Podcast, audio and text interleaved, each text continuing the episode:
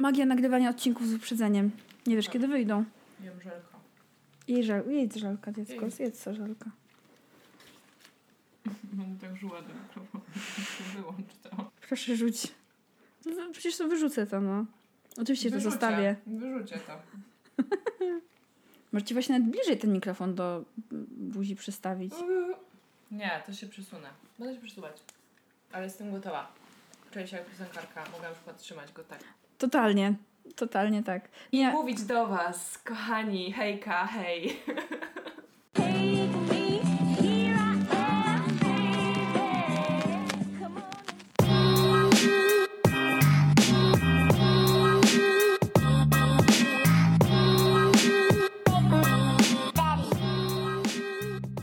Cześć, ja jestem Zosia. cześć, ja jestem Ula. I to jest nasz podcast. Halo, dziewczyny. Halo dziewczyny. Hej dziewczyny. I nie dziewczyny też, hej.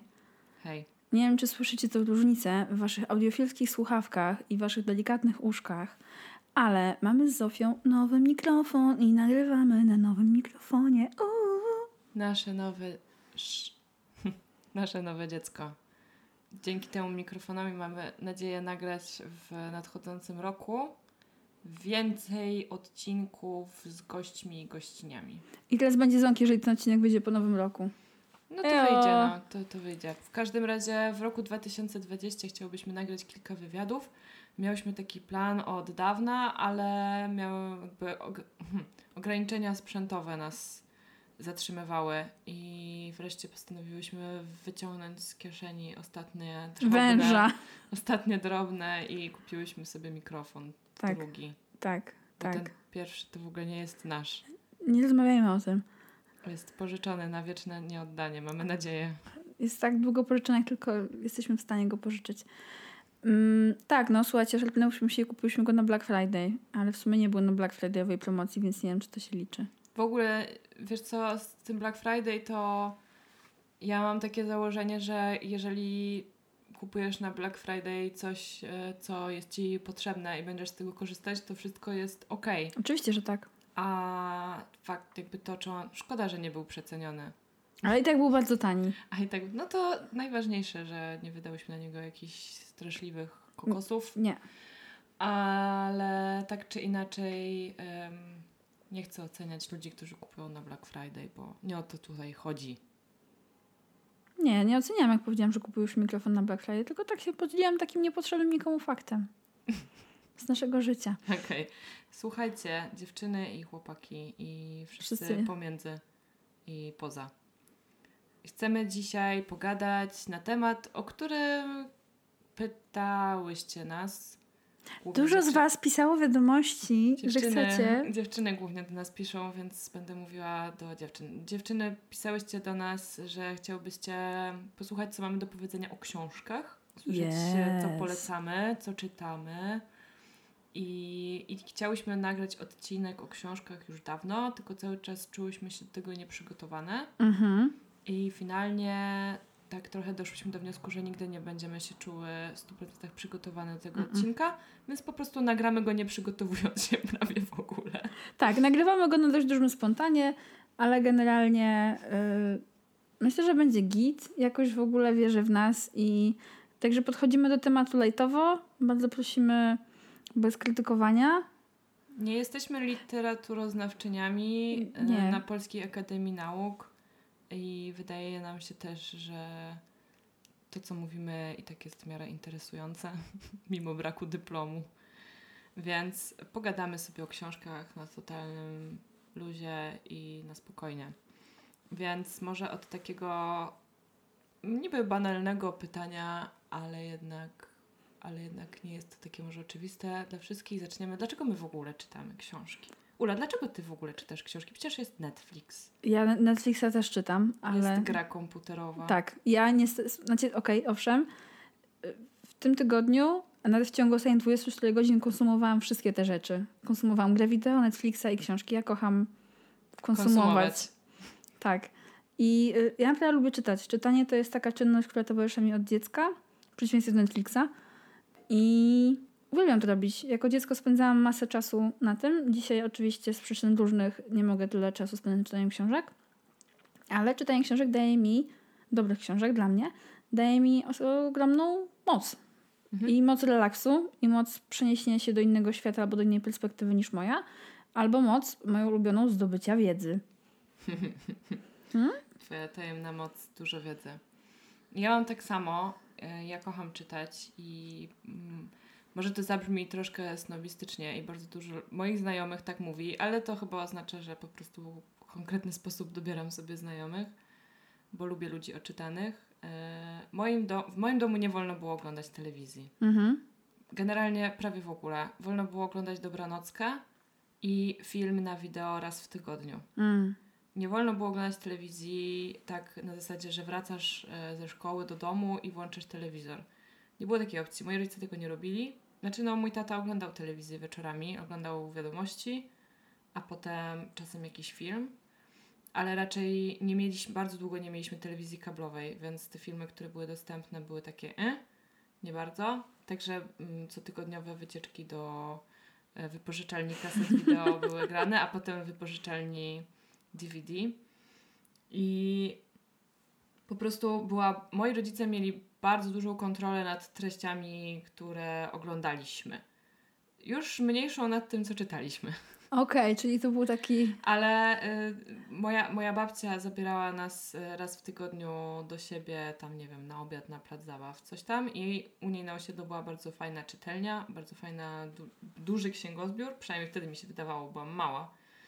I po prostu co tydzień braliśmy każde po sześć książek i co tydzień oddawaliśmy sześć, braliśmy następne sześć. I wtedy było strasznie dużo czasu na czytanie, bardzo szybko się czytało i w ogóle też te książki, no wiadomo, duży druk, e, takie treści przygodowe, jakieś dziecięce. Mhm. No tutaj nie potrzeba jakoś bardzo dużo się przy tym męczyć. Yy, I tak, i dla mnie czytanie było właśnie tym sposobem na oderwanie się, zapomnienie w ogóle, gdzie jestem, jak się nazywam. I nie słyszałam, co ludzie do mnie mówią, jak czytałam. A teraz tak mam, kiedy oglądam film, że nie słyszę, jak ludzie do mnie mówią, bo ja nie mam podzielnej uwagi. Yy, No i książki są dla mnie w ogóle też sposobem, Powiem tak, ja jestem mega podatna na wszystkie obrazki, które dookoła nas latają. Mhm. Jestem na pewno uzależniona od swojego telefonu, po prostu w kółko na niego patrzę.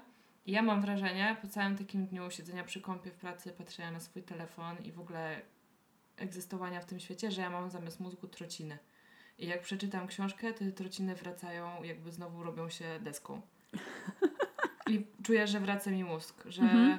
Wraca mi jakiś tam spokój w tej głowie, wraca mi wyobraźnia, wraca mi zdolność normalnego wysławiania się i po prostu Tak. wracam do siebie, czuję się znowu inteligentną osobą. Okej. Y, Ja zgodzę się z Tobą, jeżeli chodzi o taką jałowość intelektualną. Miałam taki okres w moim życiu, że czytam bardzo mało książek. To był okres zachłyśnięcia się internetem, wyjściem, zmianą miejsca zamieszkania i tak dalej. Czyta- Czytam dużo książek, ale czytam dużo do szkoły, na studia, a mało dla przyjemności. I widziałam też, jak taki... W którymś momencie właśnie zas- zasób mojego słownictwa zaczął się zmniejszać i było takie, oho, alert, Mhm. poziom mu osiągam w tym momencie. Ale kurczę, nie no, książki są super, bo po prostu ktoś naskrobał na maszynie, komputerze, czymkolwiek, ręcznie kiedyś nawet, coś i ty ileś tam kilometrów od tej osoby to czytasz i czujesz albo myślisz o tym, co ta osoba napisała. No przecież to jest piękne. A dla mnie piękne jest to, że czytasz coś i budujesz w swojej głowie obraz. Nie masz go tak jak kiedy oglądasz film, on nie Mhm. jest ci dany, tak? Postać ma wąsy bądź nie ma. W twojej głowie mm, wiadomo, że powiedzmy, nie wiem, jest opis, załóżmy, że ktoś był, miał blond włosy i nie wiem, czerwone buty, ale jest tyle, tyle rzeczy, które twoja wyobraźnia, tyle jakby fragmentów, które twoja wyobraźnia sama zbiera i układa obraz i te sytuacje i potem jeszcze je animuje do tego. Ja uważam, że to jest hit po prostu. Że to jest niesamowite, że książki potrafią to zrobić. Oczywiście to człowiek ma tę zdolność, ma tę wyobraźnię, ale że właśnie coś, co jest y, czarnym drukiem na białym papierze potrafi spowodować, że ta wyobraźnia szaleje i, i, i robi ekstra rzeczy. No, to tak. Tak, jest. Ja teraz y, czule wspominam biblioteki, których byłam członkinią, jak byłam dzieckiem. Biblioteki to w ogóle była moc. To był sztos. Ja y, jako naczelny po prostu czytacz w mojej bibliotece szkolnej dostawałam nagrodę co roku Mhm. na najlepszego, najlepszego czytania. Na, nie wiem, czy najlepszego czytania. Naj, najwięcej wypoczętych książek. To była Aha. taka nagroda ilościowa, ale to miało z sobą pewne benefity. Oprócz tego, że dostawałam książkę w nagrodę, ale to było mało ekscytujące, to y, dostawałam najczęściej książki, zanim one się pojawiły w bibliotece szkolnej do Mhm. przeczytania. Na przykład jak przyjeżdżały przed wakacjami książki na kolejny rok, to ja już je czytałam. Byłam taka, no, nieźle. ach te benefity po prostu szkolnej biblioteki w mojej podstawówce slash gimnazjum. Ja czytałam książki pod ławką i dostawałam, miałam, no nie miałam problemu z tego powodu, bo każdy nauczyciel mówił, że no weź, no nie czytaj książki pod ławką. Pewnie nie był to taki problem, jak teraz jest y, sprawdzenie telefonu Mhm. pod ławką. Mm, Bo to strasznie, znaczy no dobra, nieważne, rozprasza, nie rozprasza, ale ja czyta, pamiętam, że jak czytałam pierwszą część Harry'ego Pottera, Mhm. Miałam 10 lat na lekcji historii czytałam ją pod ławką i zostałam przyłapana na tym i jeszcze mi się to parę razy zdarzyło, że czytałam coś innego pod ławką. I to jest w ogóle, myślisz, że ktoś jeszcze czyta coś pod ławką w ogóle? Nie na telefonie? Może? Nie wiem. Oby? Nie wiem, nie mam pojęcia. Ja na przykład nie czytałam pod ławką rzeczy. Ja czytam pod kołdrą. I Ja pod kołdrą nie lubiłam, za gorąco było. No ja musiałam, bo już było ciemno i nie mogłam obudzić mojej mamy, czytam książki. A w którymś momencie mama się ogarnęła, czytam książki cały czas i nie śpię, czytam książki. Mhm. Hashtag. To niestety pewnie przez to bardzo szybko po prostu zepsuł mi się wzrok, Mhm. więc nie polecam zdecydowanie. Y, pilnujcie swoje dzieci, żeby nie czytały ich książek nocą. E, Ale mnie się nie dało oderwać od książek. I to nie jest właśnie coś dobrego, bo wolałam dzisiaj generalnie nie mieć minus 9 i widzieć normalnie, ale no niestety mm, nikt mnie wtedy nie ostrzegał, że tak będzie. Ale tak, lubiłam czytać książki. Książki miałam książka dużo, książka dobrze i czytałam naprawdę wszystko, wszystko co mi wpadło w ręce w sumie. Mhm. Był bardzo mały filtr. Czytałam nawet, nie wiem, menu z restauracji, menu z pizzerii. Jak przychodziły ulotki, czytałam ulotki. Yy, I czytałam cały czas. Do śniadania, do obiadu, do kolacji. Co wkurzał moją mamę, bo z kolei ja jeszcze kocham jeść w łóżku i czytać w łóżku. I czytać jedząc w łóżku to już w ogóle było kombo. Dzisiaj już teraz w ogóle tego nie robię na przykład. Hmm, muszę to... Chyba muszę do tego wrócić na chwilę. Też może dzisiaj mnie bardziej wkurzały okruszki. Czytam po prostu wszystko, co mi wpadło w ręce. W sensie, jakby to nie było istotne. Mhm. Ja bardzo polegałam na y, wyborach tej bibliotekarki, tam gdzie chodziliśmy do czytelni obok mojej babci na osiedlu Stawki. Mhm. To ta pani nam po prostu wybierała książki i pamiętam, jak wzgardziłam Harrym Potterem. Mm. Powiedziałam, że mama powiedziała, to jest taka świetna książka, teraz dzieci to bardzo lubią czytać, ale ona jeszcze nie była taka strasznie popularna, ale już była w Polsce. No i ja powiedziałam wtedy, co, jakiś kamień filozoficzny? Nie, dzięki, nie. I tak zobaczyłam tą okładkę, ona mi się nie podobała, tam jakiś chłopiec na miotle, o co w ogóle chodzi, co to za dzieci nada. I mając tam właśnie 9 lat wzgardziłam Harrym Potterem.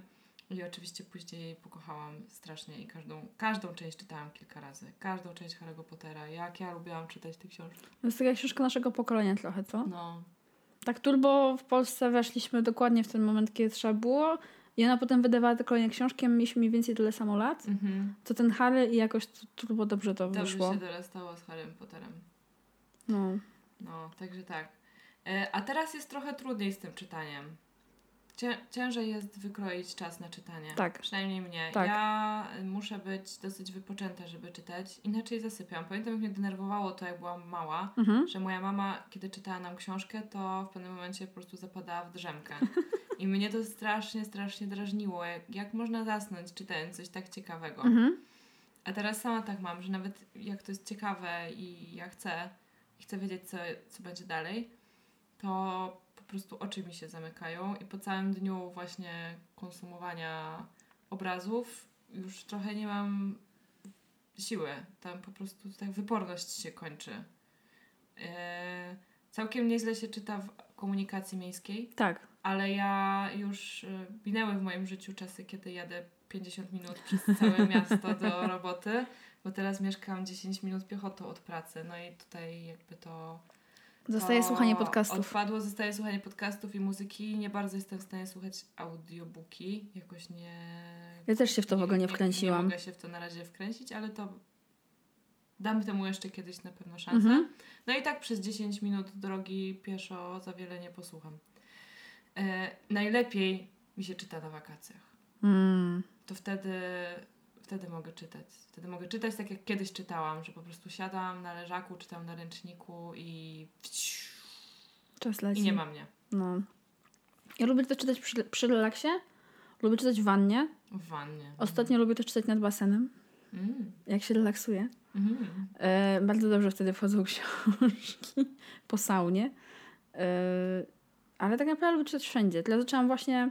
Zauważyłam, że mało czytam i od tego roku zaczęłam... Staram się przynajmniej nosić ze sobą zawsze książkę. E, a to jest łatwe, bo ja akurat czytam dużo książek na Kindle, Kindle. więc po prostu noszę ze sobą to urządzenie, na którym najczęściej bateria trzyma i najczęściej jest przynajmniej jakiś jeden tytuł do czytania. E, I to faktycznie zwiększa moją y, zwiększa moje czytelnictwo po prostu. Posiadanie fizycznie rzeczy, które mogę przeczytać, bo jak, jakbym tylko się ograniczała do tego, kiedy jestem w wannie lub zrelaksowana lub cokolwiek, to bym pewnie przeczytała bardzo Mhm. mało książek. A tak to jak już zacznę czytać, to jest super ciężko mi się oderwać, Mhm. więc już chcę nawet znajdować tę okazję, żeby czytać tą książkę. Mhm. Jak już coś Rozumiem. zacznę. Rozumiem. Chyba coś rozumiem. jest naprawdę obrzydliwe, to wtedy okropne i nie pasuje, to wtedy nie chcę. Ale, ale najczęściej, ponieważ starannie wybrałam sobie tyle to, co chcę przeczytać, najczęściej jestem tym zainteresowana i chcę to przynajmniej spróbować przeczytać do końca. Właśnie to jest zaleta. Ja bym chciała, czasem chciałabym mieć Kindle, ale też bardzo lubię książki jako przedmioty. I na pewno zaletą Kindle jest to, że możesz mieć właśnie kilka książek w czymś bardzo małym i lekkim. Mhm. I nie zajmuje to specjalnie miejsca w torbie. Ja kiedy na przykład idę, nie wiem, mam strój na siłownię, obiad do pracy i jeszcze nie daj Boże zdarza się, że komputer, to już tam nie ma w tej torbie miejsca na książkę. Fizycznie to by się zmieściło, ale ja już po prostu tego nie udźwignę wszystkiego. Więc zdarza się, że to jest ograniczające i na pewno taki Kindle byłby łatwiejszy. Na pewno jest łatwiejszy w podróży, bo zawsze jak jadę na wakacje, to muszę dokonać jakiejś selekcji książek, które zabieram, a z Kindlem to super. Na pewno. W ogóle w podróży się dobrze czyta też. W pociągu ekstra. najlepiej. W pociągu, ja w samolocie lubię, ale zależy jak Mhm. jest światło, bo to wiadomo, że to światło czasami Tak. jest beznadziejne. I też są obrazki w, ekranie przed tobą albo w twoim telefonie, które cię od tego y, czytania odciągają. W telefonie akurat nie ma co oglądać w samolocie, przecież nie ma internetu. No jak ktoś się ściągnie odcinki Netflixa wcześniej. A, to co innego. to co innego. No. Ym, ale tak, jakby czytanie w podróży jest ekstra. Właśnie to był jeden z powodów, dla których ja się zdecydowałam na czytnik, bo po pierwsze mam małe mieszkanie, więc nie mogę siłą rzeczy trzymać wszystkich książek, jakie bym przeczytała, bo po prostu nie ma to warunków. E-booki są też troszkę tańsze, a dalej wspierają autorów i wydawnictwa, więc jakby y, jeżeli kupujesz je z legalnego źródła. No a trzy, no faktycznie, no ta waga, jak ma się chore plecy, to, to po prostu jest pff, wrzucasz elo, nie ma, nosisz. Łatwiej jest, wiesz. Mój portfel pewnie momentami ważył więcej niż ten Kindle. A powiedz mi, yy, bo jak się przygotowywałyśmy, to coś powiedziałaś, że masz książki, które masz w kolejce do przeczytania, że już masz zaplanowane, co będziesz czytać. Tak, wiesz co, najczęściej... Jaki jest klucz? Bo ja na przykład tak Mhm, nie robię. Ja mhm. bardzo spontanicznie wybieram książki, które chcę przeczytać, albo jak mi ktoś poleci, albo coś pożyczy. Mhm. A ty masz ewidentnie jakiś klucz. Wiesz co, ja jako wracając po raz po prostu setny do tematu, że jestem człowiekiem notatką. Mam też całą notatkę z książkami, jakie Mhm. chcę przeczytać. I one, ja sobie je wewnętrznie dzielę, na przykład mam książki kucharskie, mam książki ogólne, gdzie rzucam po prostu co leci, mam jakieś tam książki non-fiction, jakieś książki feministyczne. I tak sobie wybieram. Patrzę na co jest promocja, patrzę co mniej więcej jest w obszarze moich zainteresowań, jakie mam ograniczenia, czasowe, finansowe, tudzież jakieś inne, jakie na siebie nałożę. I tak wybieram. Zwłaszcza, że mi też jest łatwiej kupować książki na e-booka, na czytnik grupami, bo po prostu dla mnie kupowanie książek y, przez internet jest męczącą czynnością. Tak jak książki fizycznie mogę kupować dowolnie i w ogóle widzę i przeglądam i to, to tego aspektu bardzo mi brakuje Mhm. przy kupowaniu przez internet, więc staram się go ograniczyć do minimum najczęściej kupić kilka książek na raz. Mhm. Okej. I po prostu mieć to mniej więcej z, z głowy. I na przykład jest tak, że kupiłam jedną książkę, temu do tej pory nie czytałam. Od tej Mhm. pory kupiłam inne książki, które już dawno skończyłam czytać. Więc nie ma oczywiście reguły i nie pochwalam kupowania książek i ich nieczytania, ale każdy z nas ma pewnie jakiś kącik, tudzież górkę, tudzież stosik wstydu po prostu, czyli książki, które kupiłam, a nie przeczytałam.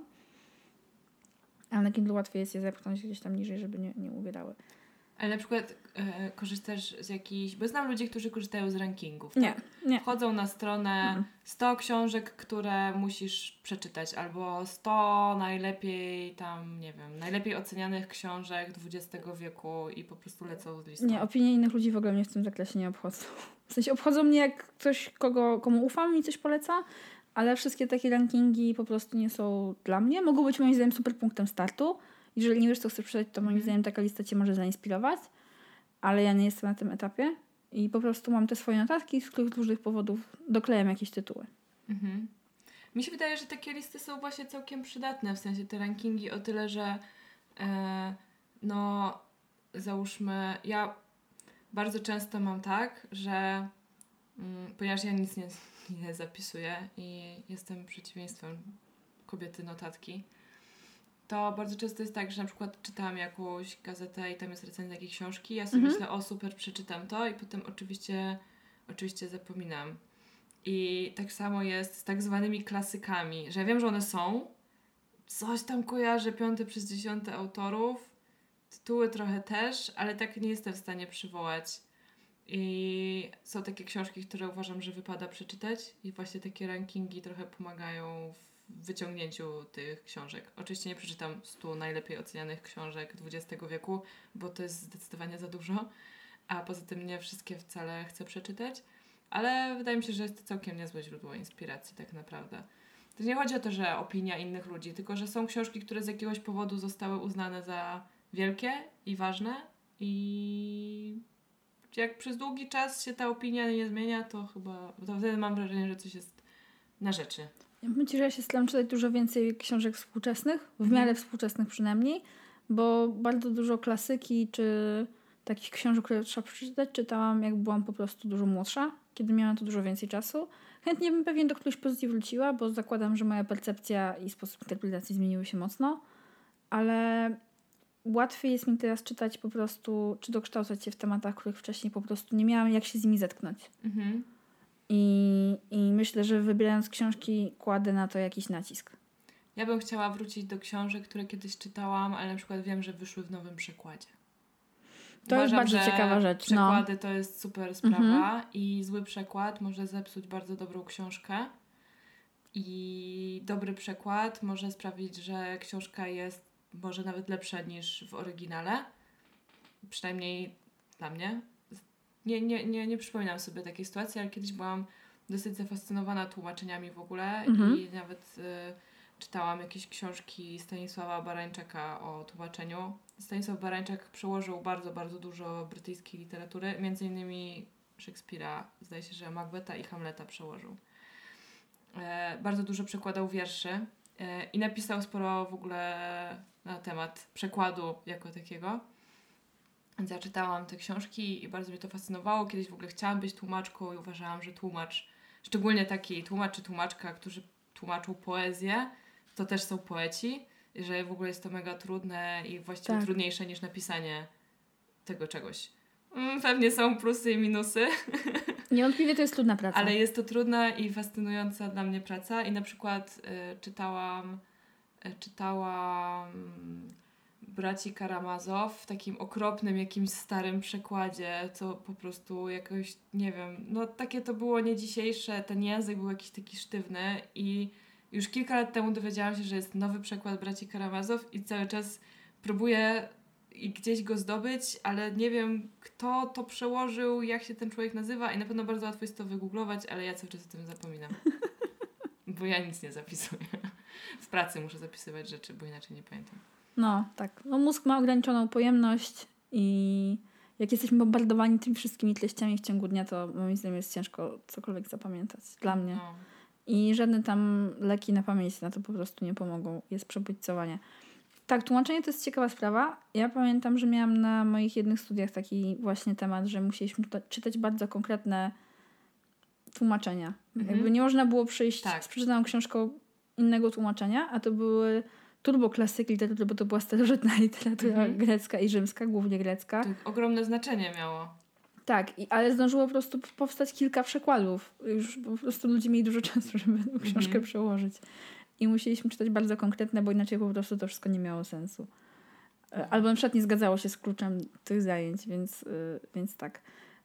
Chociaż dzisiaj myślę właśnie przez to też, że wiele rzeczy, które czytam są dość no, współczesne, to doczekały się dopiero jednego przykładu, ale dzięki temu też, że są współczesne, to język, którym operuje autor i tłumacz i ja są mniej więcej podobne, Mhm. więc może to... A jak nie, to zawsze ratują sprawę przepisy. Jeśli ktoś dobrze zrobił książkę, to są przepisy. Ja uwielbiam przepisy. przepisy jeszcze jak są dobrze zrobione i jak się są blisko tego tekstu, nie trzeba co chwilę Tego wertować. No. i to jest na przykład przewaga czytnika. Nie, żebym reklamowała czytnik, bo tego nie robię.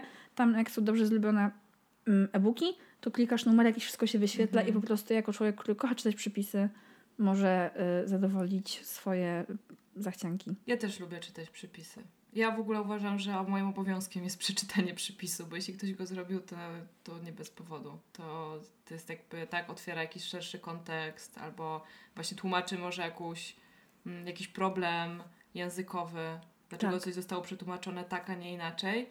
Ja uważam, że to jest fantastyczne. Chociaż w Harrym Potterze były przypisy na samym ko- końcu. Właściwie to nie były przypisy, to były jakby takie Decyzje tłumacza tam tak, chyba było, wyjaśnienia, dlaczego tłumacz zrobił tak, a nie inaczej, ale dlatego, że tam było strasznie dużo słowotwórstwa. Znaczy, Joanne K. Rowling po prostu wymyśliła bardzo dużo nazw i on musiał jakoś uzasadnić, dlaczego, dlaczego wybrał taką polską wersję, a nie inną. No ale to już trochę inny temat.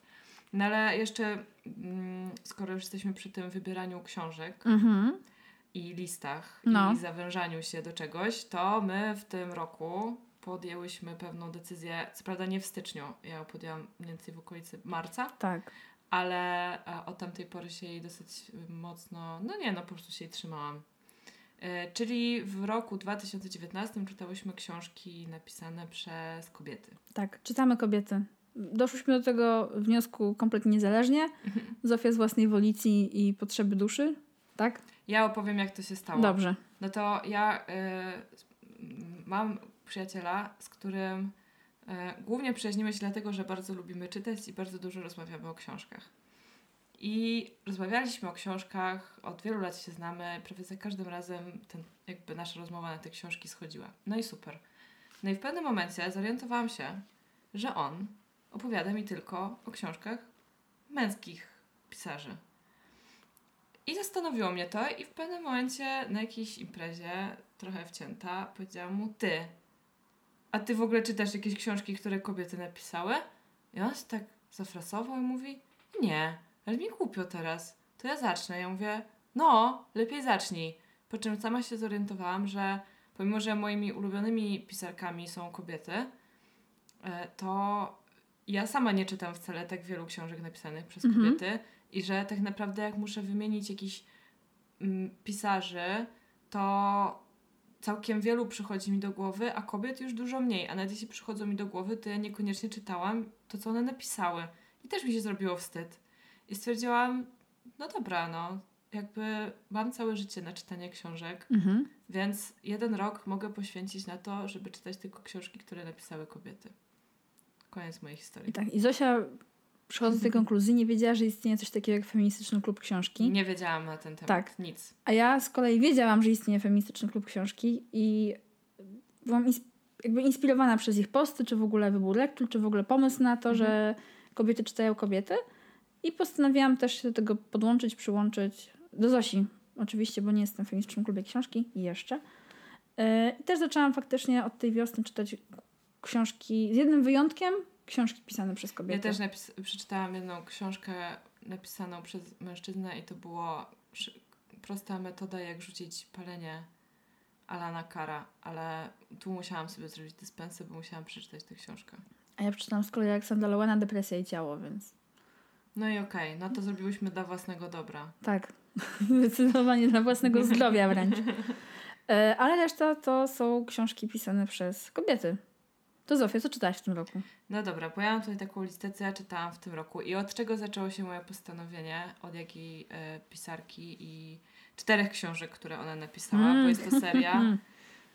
Odkrycie ostatnich kilku lat światowe, czyli Elena Ferrante i jej seria rozpoczynająca się od książki pod tytułem Genialna przyjaciółka. Jest to seria czterech powieści. Mhm.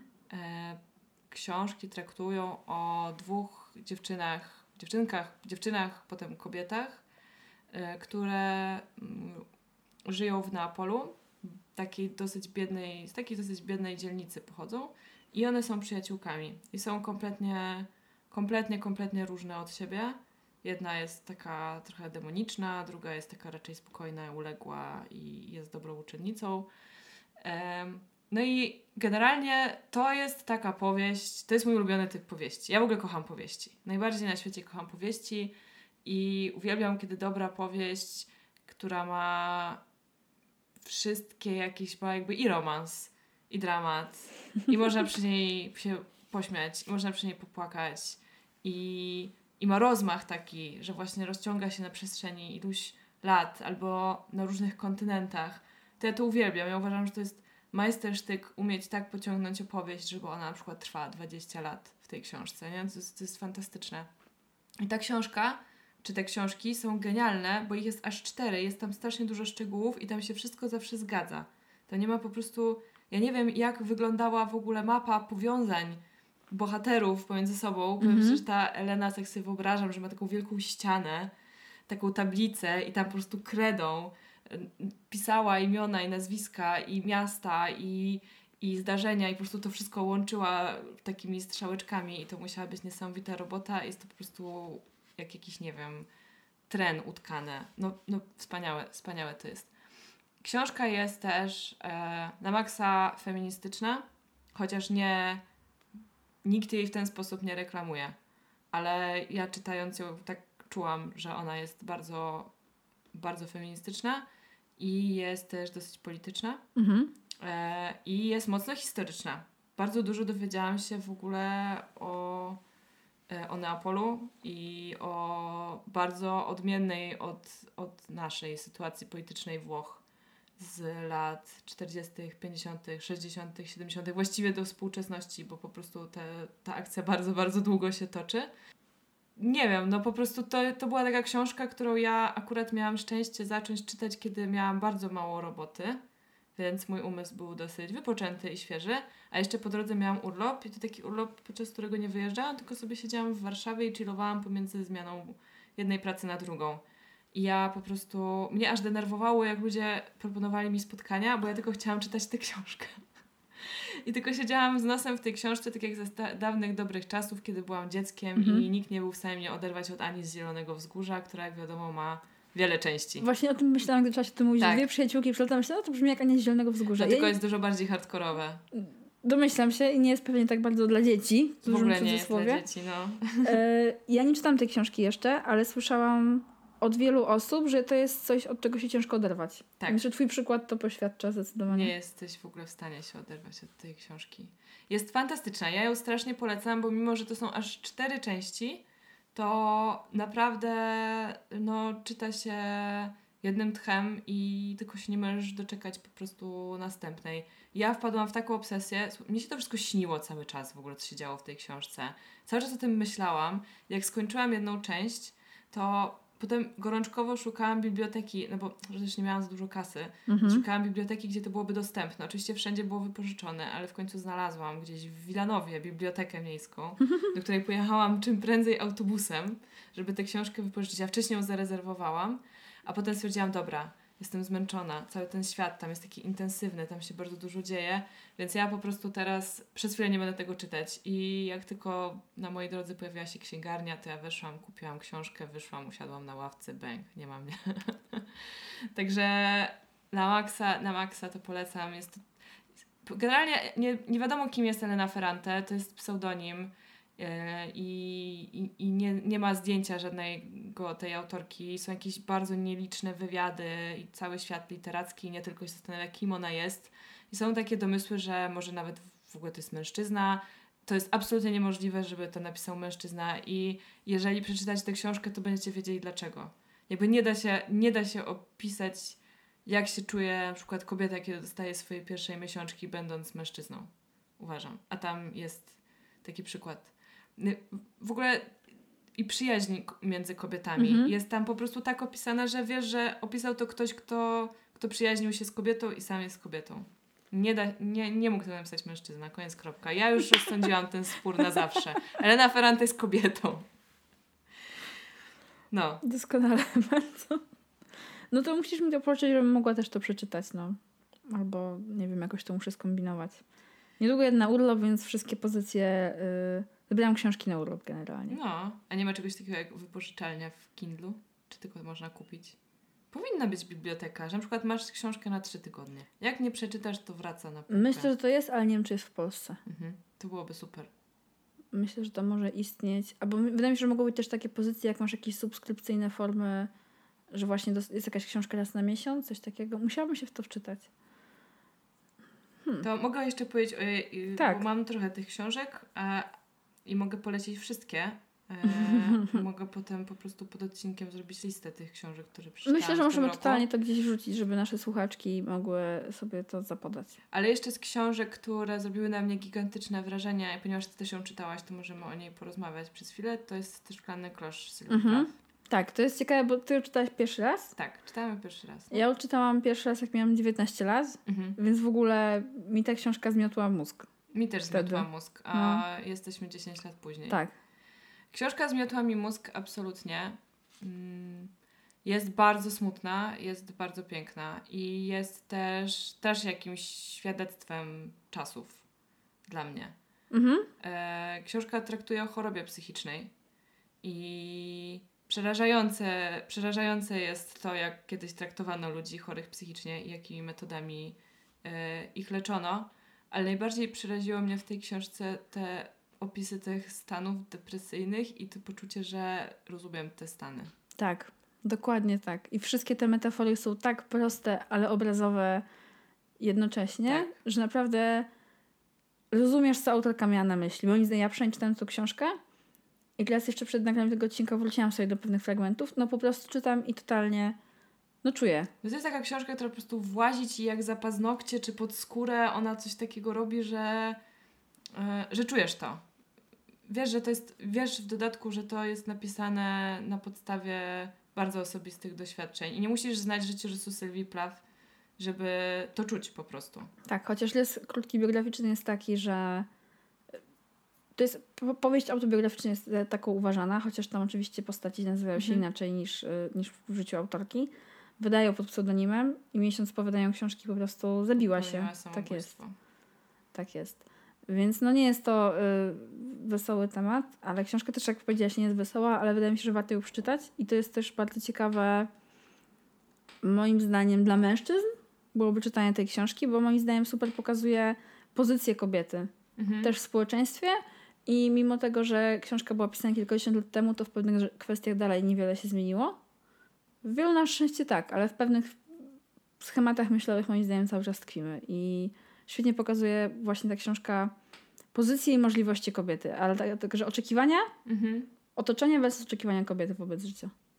Tak, i jeszcze całkiem nieźle opisuje ten syndrom oszustki, o którym mówiłyśmy w Tak, on się bardzo odcinku. często, bardzo On często się się, bardzo pojawia. często pojawia w tej książce i też jest czymś, co ja mając niecałe 30 lat w roku 2019 czytam tę książkę po raz pierwszy, akcja Mhm. się dzieje w latach 50. Mhm. i ja czuję się tak samo. I to jest absolutnie, absolutnie ponadczasowe i, i niesamowite. No jest fenomenalna ta książka i ja w ogóle Sylwia Plath jest jedną z moich ukochanych pisarek, chociaż wiele nie wydała, ale I pamiętam... głównie wiersze. Tak? Tak, ona jakby zaczynała z poezją, to była y, jej taka główna powieść, ale też pisała super dzienniki, Mhm. gdzie jest więcej właśnie takich myśli. No, ja jeszcze w ogóle pamiętam, czytałam tą książkę, jak pilnowałam dziecka, mojego ówczesnego szefa. No i to dziecko już poszło spać na szczęście, więc mogłam tą książkę czytać na kanapie. No i, i czytałam ten szklany klosz i miałam po prostu co chwilę, tak, łapałam się za głowę i było tak ja nie mogę, to jest to samo. Jest tam taka metafora, która ze mną zostanie chyba do końca życia, że yy, ta dziewczyna Edith chyba się nazywa w książce, nieważne. W, czyta i potem wyobraża sobie drzewo figowe. I że siedzi na tym drzewie figowym, jest bardzo, bardzo głodna i chce zjeść figę. Mhm. I ma dookoła siebie całą, całą masę fig na tym drzewie figowym. Niektóre figi symbolizują e, dalszą edukację, małżeństwo, dzieci, całą masę możliwości. I wie, że jak sięgnie po jedną figę, to wszystkie pozostałe zwiędną i Aha. uschną. I siedzi na tym drzewie cały czas głodna, nie mogąca podjąć decyzji. Mhm. I to jest moim zdaniem coś, z czym ja bardzo się utożsamiam, jak miałam 19 lat. I w sumie 10 lat później niewiele się zmieniło. no jest to takie, no tu, moim zdaniem podstawa, gdybym miała komuś polecić, nie wiem, jakieś top 10 książek do przeczytania, to na pewno byłaby jedna z nich. To jest moim zdaniem bardzo ważna książka. Myślę, że te, też. Myślę, że też bym tak zrobiła. E, jeszcze z książek, które przeczytałam już wcześniej, chciałam jedną podciągnąć pod ten rok, ale oszukałabym. Po, przeczytałam ją pod koniec 2018 roku, po prostu w przerwie świątecznej. Mhm. E, mam dwie ulubione pisarki i pierwsza z nich to jest Zadie Smith i pierwszą książkę Zadie Smith przeczytałam mając 15 lat. Była to książka pod tytułem Białe zęby. Gorąco polecam. To był debiut autorski. To nie? był jej debiut i ja wtedy uznałam, że oczywiście, że ja muszę zostać pisarką. Jak widać, nie wyszło. Ale to książki Zadie Smith dla mnie były nie wszystkie, ale większość z nich zawsze były takim przykładem, jak ja, gdybym umiała pisać, tak, gdybym umiała pisać powieść, to taką bym chciała napisać Mhm. bo tam są takie metafory, które nie są w ogóle skomplikowane, są bardzo prościutkie i króciutkie i są, są, i są na maksa obrazowe. Są takie, że, że wiesz, że nie, nie dało się tego lepiej ująć po prostu. Więc za to kocham Sadie Smith i, i też za te historie, które ona plecie. Bardzo dużo jest historii rodzinnych, Tak. o różnych galimatiasach rodzinnych. Ja to bardzo lubię, ja w ogóle kocham historię o rodzinach. Jest bardzo dużo o kulturze czarnych e, i w ogóle imigrantów, co jest dla mnie no, innym tematem dużo niż znaczy nasz, nasze polskie podwórko. Mhm. Bo umówmy się, Warszawa to nie Londyn i nie mamy tylu jeszcze nie Londyn W. E. Zwłaszcza tak. Nie mamy tylu różnych, przedstawicieli tylu różnych kultur i narodowości żyjących na niewielkiej przestrzeni. Więc to jest coś, co na maksa mnie pociągało i nigdy nie odważyłam się przeczytać na przykład Białych Zębów po angielsku, bo bałam się, że bym niewiele zrozumiała Hmm. mm, ze względu na to, na ten slang i na to, co oni tam. Myślę, myślę że ona bardzo wiernie to oddawała, bo opisała po prostu kawałek Londynu, w którym mieszkała i, i tam się wychowywała. Bardzo dużo w ogóle tam jest z jej życia w tych książkach. A druga autorka, i tak się składa, że też jest czarna, to Chimamanda Ngozi Adichie. Nie wiem, czy umiem to dobrze powiedzieć. No i tutaj każda chyba współczesna feministka Słuchała Zna. Beyoncé. Słucha Beyoncé. Nie tylko feministka, ale chodzi o to, że każda chyba czytała jakąś książkę e, Chimamandy, albo przynajmniej esej Wszyscy jest, powinniśmy być feministami. We should all be feminist. To jest książka. Po angielsku znam tytuł, bo to jest też autorka, która podobno jest bardzo źle przetłumaczona na język polski i ja, żeby nie ryzykować zniechęcenia się, po prostu przeczytałam dwie jej książki po angielsku. Jedna to e, Half of a Yellow Sun, a druga ma tytuł Americana i obydwie są fenomenalne. To kontynuując e, może trochę trend pisarek czarnoskórych, jedną z pierwszych książek, jakie przeczytałam w tym roku, właśnie odkąd czytałam Kobiety, to jest książka autorstwa Leni Endolocz, też jest e, Brytyjką i napisała książkę Dlaczego nie rozmawiam już z białymi o kolorze skóry. I jak możecie się domyśleć lub wiecie, bo tą książkę czytałyście, jest o problemie rasowym, o rasizmie. Jest też trochę oczywiście o klasizmie, bo on się z rasizmem łączy. Generalnie jest to książka, którą każdemu polecam. Nie będę o niej dużo mówić, bo nie chcę was zniechęcać i zachęcać. Myślę, że to jest po prostu pozycja, którą warto przeczytać, zwłaszcza w takiej homogenicznej kulturze jak nasza. Żeby spróbować zrozumieć problem, z którym się mierzą na co dzień dalej po prostu miliony ludzi. E, a kontynuując temat pisarek, to potem przeczytałam też Rebeki Solnit Nadzieję w mroku. Mhm. To są eseje, opowiadania. To są, to są, y, ta, to są y, eseje, wcześniej publikowane, to jest po prostu zbiór, który został chyba Mhm. po sukcesie.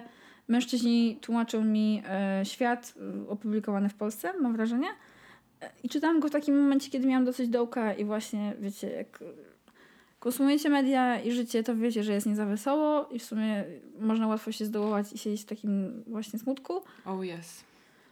A ta książka mimo wszystko uprawiała mi humor. mimo, że Okej. jest o ciężkich wydarzeniach, to faktycznie ta nadzieja w mroku gdzieś tam jest i ona pokazuje mm, to, że daje w ogóle dużą wiarę w jednostkę i w działania małych społeczności i w działania aktywistów, aktywistek. I wydaje mi się, że to było tak spoko i widzę, że dopiero po kilku miesiącach od przeczytania niej, od przeczytania tej książki widzę, że uruchomiła coś w moim mózgu i zmieniła w ogóle postrzeganie działań człowieka trochę, więc wow, bo się nie spodziewałam tego, pani, jak ją czytałam. To ja ją pożyczę. Dobrze. Miałam tą książkę teraz w rękach, bo siedzimy u Uli w mieszkaniu i na tylnej okładce jest napisane ta książka pokrzepi niejedną osobę, która straciła nadzieję na lepszy świat. Tak. Dobrze, to ja to pożyczę, ale później. Tak, tak. I to były takie książki y, no, związane z realnym światem, Mhm. tak powiem, które czytałam. A oprócz tego czytałam parę książek, które nie są już oparte na faktach, że tak powiem, albo są autobiograficzne. Generalnie są opowiadaniami, tudzież y, powieściami. Czytam historyczki. Roxane Gay. Nie wiem, dlaczego tej autorki jest tak mało w języku polskim i Mhm. trzeba, jeśli się chce z nią zapoznać bliżej, to faktycznie czytać po angielsku. Język jest dość prosty, więc powinno być w porządku dla niektórych ludzi, ale bardzo bym chciała, żeby było szerzej dostępna. A czym jest ta książka? E, historyczki to jest akurat zbiór opowiadań, to Mhm. jest opowiadania o kobietach. I to są kobiety po przejściach albo z problemami, każda z nich z kompletnie innym. Mhm. E, Jest tam dużo o przemocy, czasami fizycznej, czasami psychicznej, czasami o gwałcie. I to są bardzo króciutkie historyjki, historie, opowiadania, które zmuszają cię trochę do myślenia. I jak to dobrze powiedzieć? No, cieszysz się, że na, na przykład mogło tobie się na przykład to nie przydarzyć w pewnych sytuacjach, ale też pokazuje ci po prostu problemy w relacjach różnych ludzi. I to nie chodzi tylko chodzi mężczyzna, kobieta. Mhm. Tylko to jest takie właśnie mocno oparte na, na trudności w relacjach i co się, co się z nimi dzieje. Bardzo ciekawe, bardzo Brzmi szybko się dobrze. czyta. Naprawdę czyta się. Dużo to są, wiesz, naprawdę opowiadania, chyba naj, najkrótsze to ma dosłownie kilka stron. I jest o tym, jak mężczyzna patrzy na kobietę, która leży w łóżku. W ogóle nieseksualnie. Mhm. Y, super ciekawe. A z takich innych rzeczy, właśnie pisanych o kobietach przez kobiety, to ostatnio miałam też przyjemność przeczytać książkę, też chyba debiut literacki Brit Bennett, dziewczyny chyba w ogóle młodszej od nas, która napisała powieść matki. To jest taki. Mogło ci się spodobać sobie, bo tam jest trochę romansu, trochę jest uczuć, jest No jakieś dawaj, dawaj, ja wszystko chcę rodzinne. czytać. Też jest, córka jest syn pastora, nie córka pastora. Generalnie mamy miasteczko w Stanach Zjednoczonych w Kalifornii. Kobietę, dziewczynę wtedy, w sumie nastolatkę, która wydaje się w romans z, ze swoim kolegą. Mm, wychodzi z tego dziecko. Dziecko nie jest planowane ani chciane, więc następuje aborcja. Jest do tego jeszcze jej koleżanka. Kole- chłopak jest synem pastora. No, generalnie są takie komplikacje, wydaje się Mhm. dość proste. A historia ciągnie się przez przynajmniej 10 lat. Super. Więc też potem widzisz, jak te relacje się zmieniają, kto wchodzi w relacje z kim i w ogóle jak ludzie się zmieniają Mhm. przez ten czas. I co z tego zostaje, co z tego nie zostaje, też się czyta bardzo szybko. Mm, Widać, że to jest debiutantka powieść troszeczkę, ale moim zdaniem jej to nie odejmuje i chętnie bym przeczytała więcej książek tej autorki, jeżeli coś jeszcze napisze. Na pewno napisze. Nie wiem, czy w ogóle ktoś nie kupuje w ogóle praw do ekranizacji tego. O, Więc może zobaczymy to na wielkim ekranie. Ale to może być trudne, chociaż się dobrze Ty, małe obsadzi. kobietki niedługo wchodzą do kin z taką obsadą, że Tak. ja cię nie A mogę... widziałeś je- zwiastun? No pewnie, że widziałam już chyba trzy, bo ja, bo ja kocham tą Sarszę, czy jak to się mówi? Saoirse Saoirse Ronan? Saoirse Ronan i kocham Timothy Chalamet. Ja się w nim podkochuję na maksa, obserwuję go na Instagramie, Mhm. bo on jest taki piękny i mówi po francusku. Jest za młody dla mnie, ale to tylko fantazja. Tak, on jest młodzieńcem idealnym. I no i tak, i bardzo się cieszę, bo lubiłam tę książkę, ale też bardzo lubiłam film. Ten pierwszy, który był. Też te, to był film, trochę serial film. Tam grała Winona Ryder, Tak. e, Joe, grała Winona Ryder i, i grała Claire Danes. I to tyle z aktorek, co pamiętam. Grał też Christian Bale chyba też w tym filmie. Chyba tak. No, tak mi się wydaje, chyba że tak. grał Christian Bale. I to i, i pamiętam, że strasznie, strasznie, strasznie lubiłam tą książkę, strasznie lubiłam ten film, a w e, książce Eleny Ferrante te dwie przyjaciółki na spółkę za jakieś pieniądze, które gdzieś tam razem uciłają, ku, kupują sobie tę książkę, słuchajcie, i one siedzą razem na ławce, dwie, dwa takie podlotki i one tę książkę czytają i marzą o tym, że kiedyś zostaną pisarkami, Mm. napiszą razem książkę i zarobią strasznie dużo pieniędzy i się wyrwą z tej biedy w tym okropnym Neapolu. I, i, I nie wiem, i te małe kobietki gdzieś tak za mną łażą i teraz będzie ekranizacja kolejna, także i jeszcze Greta reżyserowała. Greta Gerwig. Uwielbiam, uwielbiam. No. Greta Gerwig to jest w ogóle ciekawa osoba, z Tak. aktorki do reżyserki. Ale Franceska też mi się bardzo podobała. Bardzo. Super było. No. Tak, a ostatnią taką dziwną książką, w sumie, którą przeczytałam dosłownie w tym tygodniu, to była książka Dziewczyna z Konbini Mhm. e, japońskiej autorki Sayaki Muraty. Okej. Super dziwna jest ta książka. W ogóle japońska literatura jest dziwna. Tak, i, ale to jest też naprawdę mm, opowiada o dziewczynie, która ma pewne problemy, ale jest pracownicą y, sklepu 24-godzinnego w Tokio. Mhm. Takiej powiedzmy sobie żabki, tylko oczywiście japońskiej, więc po prostu na Okej. wypasie z wodotyskiem. I ogólnie jest o tym, o tym, czym ta praca dla niej jest i jak ona w tej pracy się odnajduje. Jakie właśnie też jest... y, Bo pracuje tam 18 lat. To była jej pierwsza praca Okej. i ona cały czas pracuje w tym jednym miejscu i to nie jest najdziwniejsza rzecz o tej postaci. Okej. Dobra. I bardzo ciekawie pokazuje. Domyślam się, że w Japonii jakby te oczekiwania względem jednostki kobiety są jeszcze Bardziej wyśrubowane niż tak tu. niż u nas. I jakby jest jeszcze węższy zakres pewnych możliwości. A przynajmniej na pewno większa jest ocena środowiska, w którym Mhm. Lub intensywnie ją odczuwasz, więc naprawdę bardzo ciekawa lektura y, właśnie o tym. I no, po prostu jest dziwaczna ta książka. Jest naprawdę jest po prostu jest kuriozalna. I nie jest jak nic, co ostatnio czytałam w ogóle. Mhm. Jak byłam nastolatką, to była taka autorka, którą bardzo lubiłam. Chyba to był pseudonim, bo chyba tak się nie nazywała. Yoshimoto Banana. I to też była... Przeczytałam jeden zbiór jakichś jej opowiadań, Mhm. a jedno to była powieść i pamiętam, że byłam strasznie w to wkręcona jako piętnastolatka, że to jest takie dziwne wszystko. No, pewnie gdybym była Japonką, to nie byłoby to dla mnie wszystko takie dziwne, ale y, ich, ich emocje, ich sposób przeżywania, czy rozwiązywania, czy w ogóle rozmawiania na różne tematy jest kompletnie inny niż nasz. I teraz ciężko mi jest się wczuć w taką literaturę, bo tak samo jak ciężko mi się ogląda azjatyckie filmy. Ja nie kumam tych emocji. Ja nie kumam sposobu, w jaki oni je wyrażają.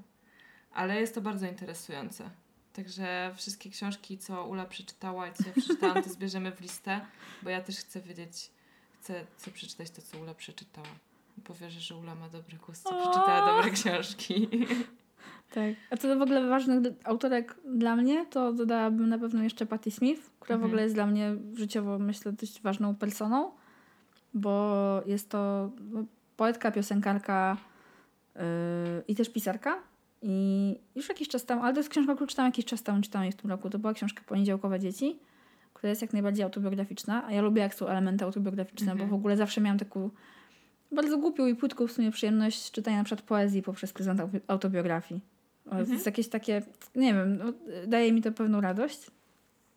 A w tej książce radości jest sporo i pokazuje to skomplikowaną i wieloletnią relację Patti Smith z jej przyjacielem, fotografem Robertem Mapplethorpe'em. Brzydko powiedziałam nazwisko, ale nieważne. Mm, No i to też jest moim zdaniem bardzo ciekawa lektura, zwłaszcza jeżeli chcecie przeczytać coś o życiu artystycznym dziejącym się przez dekady, głównie w Nowym Jorku. Mhm. No to fajny, fajny klimat na pewno jest. Można tak. A do tego mam właśnie mnóstwo książek, które chciałabym przeczytać i jedno z na czele jest też pisane przez kobiety i o kobietach. To są w sumie wywiady, czyli i jestem też chyba nad o tym gadałyśmy, też chciałabyś tą książkę przeczytać, czyli A co byście myślały? Tak, ja Rozmowę też z kobietami z mazowieckich wsi. Ja tą książkę kupiłam i po prostu się nie mogę czekać, aż ją przeczytam. Myślę, że też mi zleje belet na pewno. I jestem podekscytowana. Ja przeczytałam wywiad z autorkami tej książki Mhm. i strasznie mnie jakoś tak, e, nie wiem, e, rozśmieszyło i zasmuciło, nie wiem jak to w sumie nazwać. Nie, nie, żadna, wszystko to, co powiedziałam, to jest nieprawda. Ani nie zasmuciło, ani nie rozśmieszyło. Po prostu bardzo mi dało do myślenia. Mhm.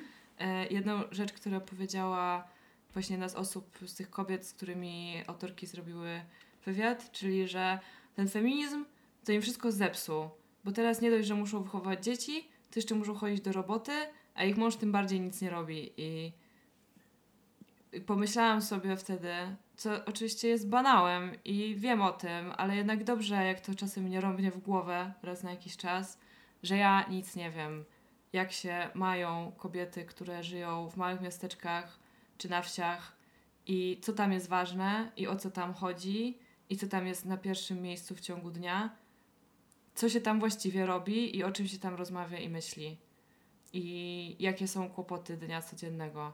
Nie mam pojęcia o tym, dlatego bardzo powinnam przeczytać tę książkę. Więc e, Zróbmy to. Zrobimy to, tak, tak. To, to, to też. Ja nie mam żadnej listy książek, które chciałabym przeczytać, ale raz na jakiś czas sobie przypominam, o, to, to też. Tak.